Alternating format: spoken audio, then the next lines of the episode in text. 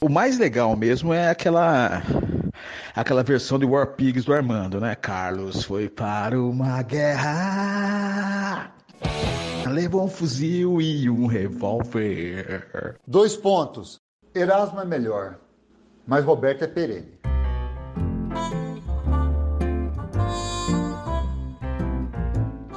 Quando nossas mães eram cocotinhas, Roberto estava lá fazendo iê, iê, iê.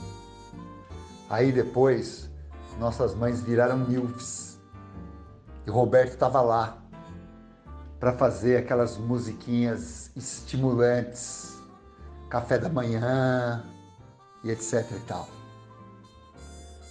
Depois, quando elas encontraram Jesus, Roberto estava lá, falando de Jesus. Então ele é perene. Agora, o Erasmo é o tremendão. O Erasmo é mais legal. Mas o Roberto é perene.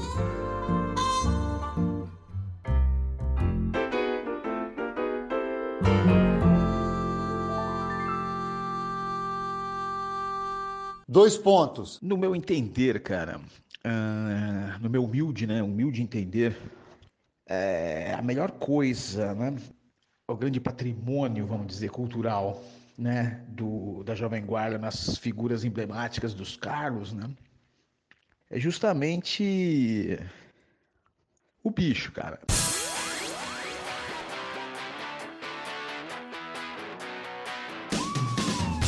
Essa gíria bicho, o bicho.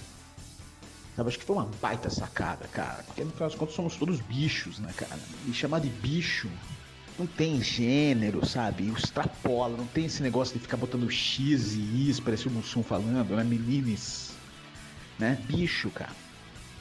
Sabe? Bicho, cara. Eu, eu acho que é o grande. grande acréscimo, né?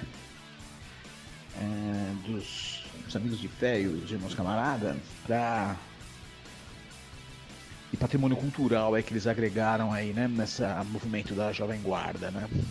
Agora, se a gente for ver, né, analisar os dois caras, né, o Roberto e o Erasmo, além do Erasmo, seu nome é muito mais legal do que o Roberto. Cara, quem fala bicho, quem falou bicho a primeira vez foi o Erasmo, cara. Isso não foi o Tim Maia, mas eu tô achando que foi o Erasmo mesmo. Então, eu acho, concordo com você, cara. O Roberto realmente ele é perene, mas bicho, bicho mesmo é o Erasmo.